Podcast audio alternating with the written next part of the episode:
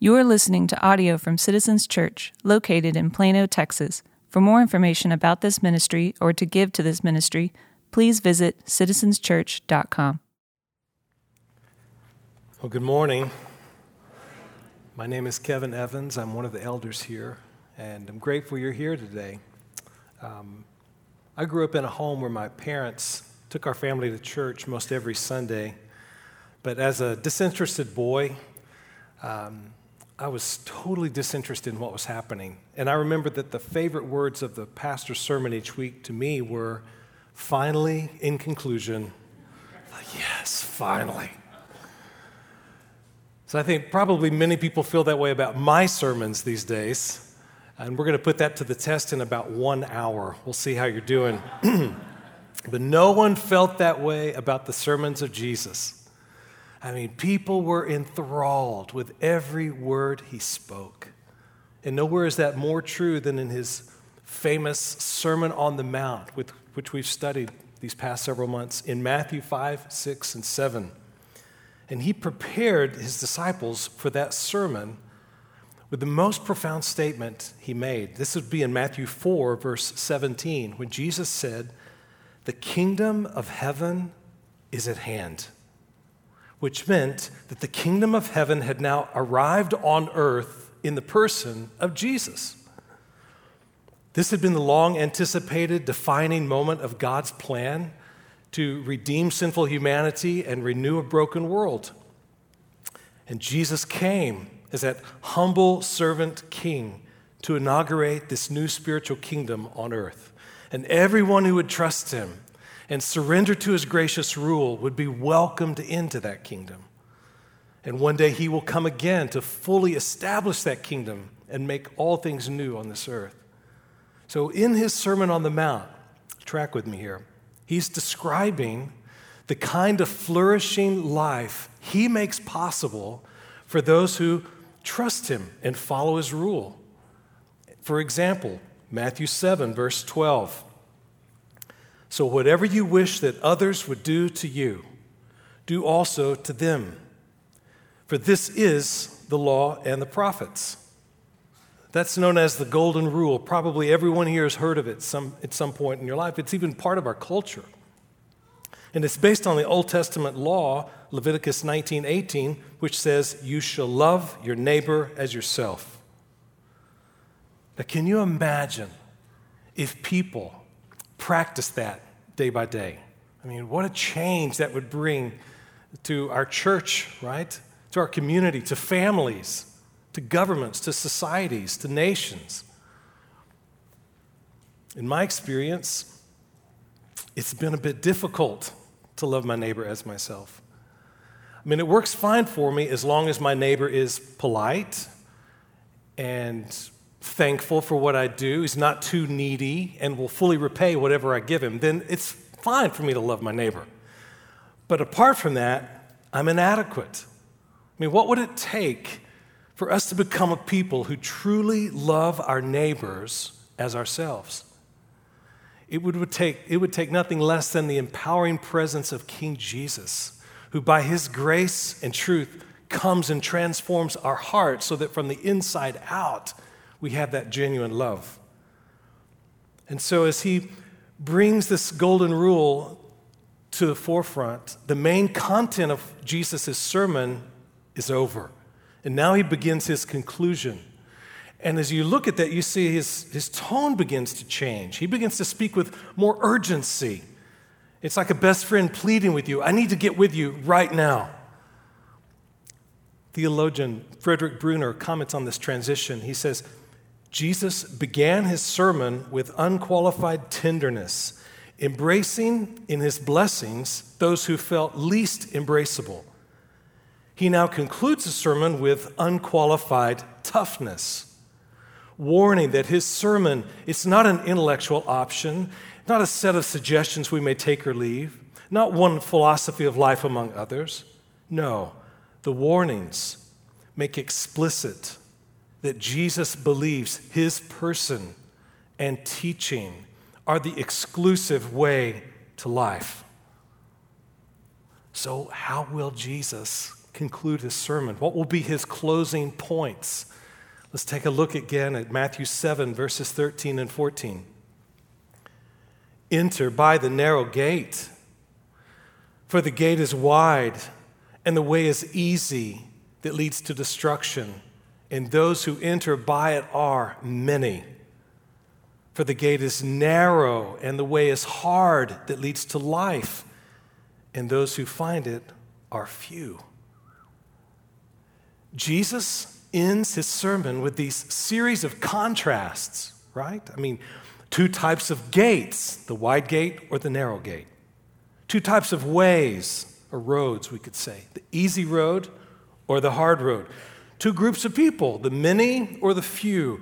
Two destinies, either destruction or life. There are two types of trees, the healthy tree or the diseased tree. Two types of fruits, good fruit, bad fruit. After that, he'll continue and conclude with the two types of followers, the true and the false. Two types of builders, the wise and the foolish. And two types of foundations, rock or sand.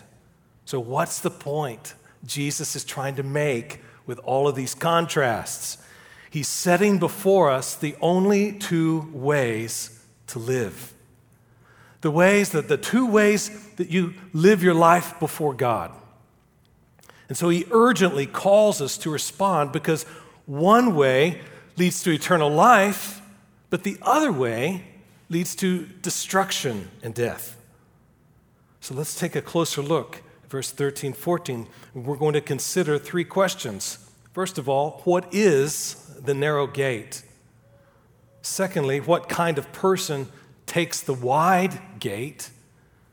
And finally, how do you enter the narrow gate? So first, what is the narrow gate? There are two gates that open onto two roads. One is wide, one is narrow. Which sounds best to you? If you've ever been pressed into an already crowded elevator, you know the need you feel for space, yes? Maybe you've gone to a stadium event and it's halftime or it's intermission and everyone wants to go to the restroom at the same time, and you press in there and you feel, I just need a little privacy, right? I mean, we would all choose the spacious area, the wide space. It's plenty of room. No one likes to be crowded, right? The wide gate and easy road is very appealing. People that take it, and many people do, they leave outstanding reviews. They say it's smooth, it's comfortable, it's pleasant, not too difficult or demanding. But unexpectedly, the destination is tragic because it leads to destruction. So Jesus commands us to enter by the narrow gate. Now that word narrow, it's surprising Jesus would use that word. You'd think he would say something broad and spacious, because in the Bible, wide and broad and spacious always communicated positive things. It was always a sign of God's blessing and abundance and freedom he would provide. For example, Exodus 3, verse 8, the promised land was called a broad and spacious land. Psalm 31, verses 7 and 8, I will rejoice and be glad in your steadfast love, because you have seen my affliction and set my feet in a broad place. 2 Samuel 22, verse 37, you gave a wide place for my steps under me, and my feet did not slip. So why would Jesus use a negative word like narrow to convey a positive truth?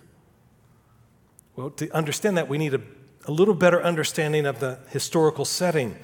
In ancient cities in Palestine, like Jerusalem, they would be surrounded by thick stone walls for protection from enemy invaders. And the only way in or the only way out would be through one of these few major gates.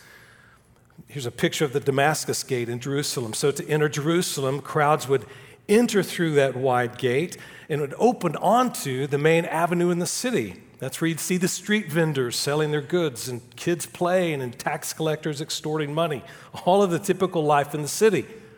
And when you would leave a city, you would also have to pass through one of these wide gates. And once you're on that, through that gate, you're on the road to wherever it's leading. The Damascus Gate led, guess where? Damascus, thank you. Yes, exactly. So the only way in, the only way out would be through one of these major gates. So the gate would be, we could say, the entrance to the road.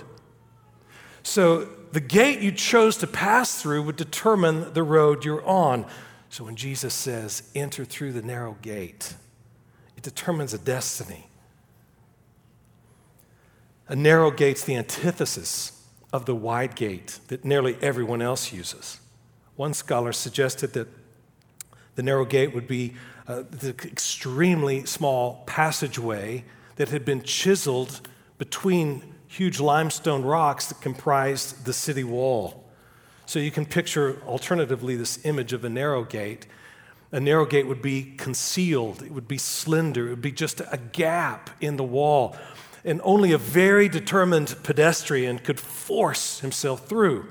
And in fact, if you did press through a narrow gate, you would inevitably be scraped and bruised because no one made their way through a narrow gate without bleeding. Obviously, only one person at a time could squeeze through, and it would be impossible to bring anything or anyone along with you. And narrow gates were easy to miss. You could walk past it and never notice it. And even if you did know the location, why would anyone choose a narrow gate? Pressing through the narrow gate and the hard way will require a person to strive, to suffer, to agonize, to groan, which sounds like the first time I tried on skinny jeans. Don't visualize that. Entering the narrow gate will be painful. It will be lonely because only a few find it. It will be difficult. In fact, it seems impossible. Yet, it is only the narrow gate that leads to life. So secondly, what kind of person would take the wide gate? Because we might think the wide gate, that's for the bad people. That's for the immoral people, the rebellious, the defiant, the people who care nothing about God and don't care about their fellow man either. And we would think that the narrow gate, now that's for the good people. That's for those who strive to do the right thing. They're self-disciplined. They're good citizens. They try to keep the golden rule. And interestingly, everyone thinks they're one of the good people. Somehow we all think we're good. And we might admit, okay, sometimes I'm impatient, lose my temper with my children. Occasionally, I leave work earlier than I should, and I rarely come to a complete stop at stop signs. Anyone want to confess that? You're in church. But I'm still better than most people. I always tip the barista. When I walk my dog, I pick up the poop. Once a year, I give to the local food pantry. I am a good person. I am above average. And as long as you live to earn your own way, you'll believe you deserve God's approval. But throughout the sermon, Jesus has not been contrasting the good people with the bad people. Matthew chapter 6, he's contrasting not good people give, bad people don't. Not good people pray and bad people don't. Not good people fast and bad people don't. He's taught that there's two types of people, and they're both giving, praying, and fasting. But one of those people, one of those types of people, did it only to be seen and praised by others. They're giving, they're praying, they're fasting. It was just for selfish reasons. So the wide gate, it's not only for the bad people, it's also filled with good people. When you think you have to prove your worth by your goodness, all of life becomes a competition. You feel pressure to do better, to keep up, to prove you belong. And that can happen even in a church community. When I was a new Christian, I began attending a weekly Bible study, and it would always end with the leader would choose a few people to close in prayer. And so I'd only been a few times, and on one occasion, the leader asked me to pray, and I had never prayed publicly before. Wasn't even confident to pray silently, privately. So I was just suddenly nervous, intimidated, had the sweaty palms and shaky voice, and I did my best to try to imitate some of the things and words that I had heard others do. I made a tense face to show my passionate faith in God. I adjusted my voice because, after all, you're talking to God. You've got to use your best holy voice. I gave that my best effort. And then I muttered a few cliches that I had heard others say. When I felt I'd said about all I could say and done all I could do, I just dutifully brought it to an end. And I was relieved. And then the next person began to pray. And rather than supporting him in prayer in my heart, I began to listen to evaluate his prayer. And I thought, my prayer was better than his. And then the next one, his prayer was much better than mine. Why didn't I say that? You see, I was beginning a mental list of ranking the quality of each person's prayer to understand how I measured up in the ranking, on the list. The closing prayer had just become another competition for me to win. My good work of prayer was done for me to make myself look good. Do you see any of those tendencies in your life? The activities in which you participate, the posts you make on social media, you're ranking the goodness and value of your life in comparison to others. Blaise Pascal said, God is none other than the Savior of our wretchedness. So we can only know God well by knowing our iniquities. Therefore, those who have known God without knowing their wretchedness have not glorified him, but have glorified themselves. Jesus called these kinds of people false prophets. So they come in sheep's clothing, but inwardly are ravenous wolves. Now, in the context, scholars would say that Jesus was either referring to the Pharisees, who he regularly confronted about their self-righteousness, or perhaps Matthew's purpose of the early church, where Judaizers had already infiltrated and were pushing legalism. It could have been either one of those two, but I think there's a little bit of false prophet in all of us. It's the tendency to keep up the appearance as a happy, successful little lamb, but inwardly consumed with a wolf-like comparison with others. Envious of others who have the life you want. Whether it's their vacations, or their looks, or their address, perhaps their marriage or family, their income, their title, their number of followers, their position of influence. And we so easily become judgmental, critical, believing that we deserve more than they have. And you know what is at the core of all that? It's a frustration with God, that God is not giving me the life I think I deserve. Because I'm a good person, and I deserve better. As a result, you're not free to love your neighbor as yourself, because you're competing to earn your way and prove your worth. This is the ugly side of our depravity. It reveals a diseased tree and the bad fruit that comes from it. Such is the life on the wide gate and easy road.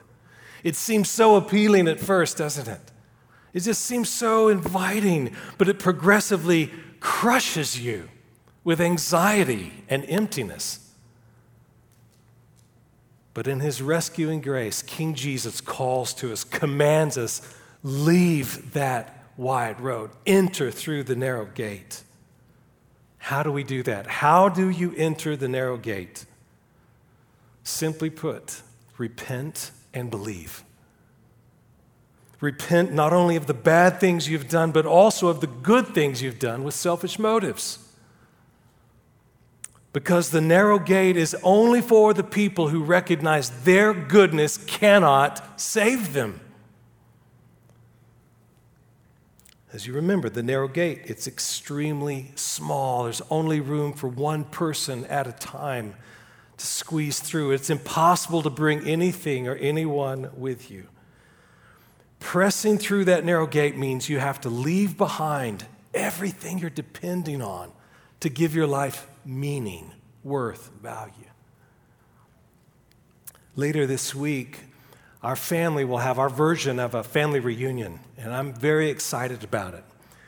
It'll be our 4 adult children, their spouses, and our 6 grandchildren, ages 6, 4, 3, 3, 3, and 1. So it's a great time in life.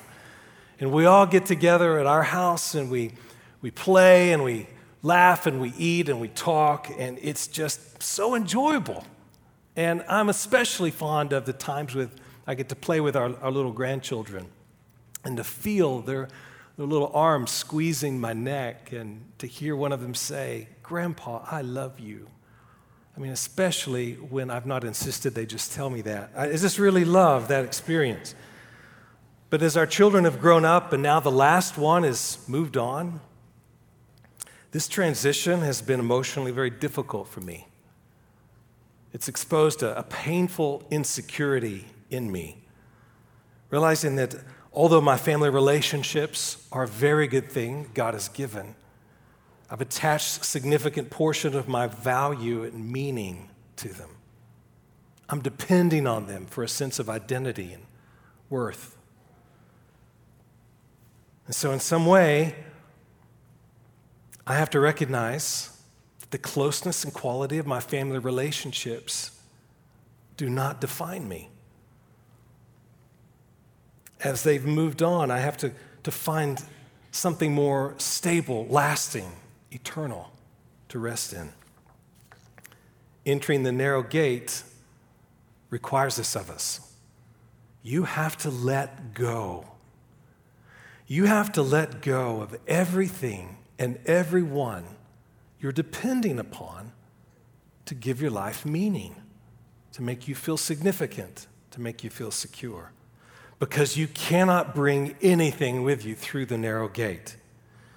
Entering the narrow gate forces you to recognize the agonizing and painful truth about your depravity.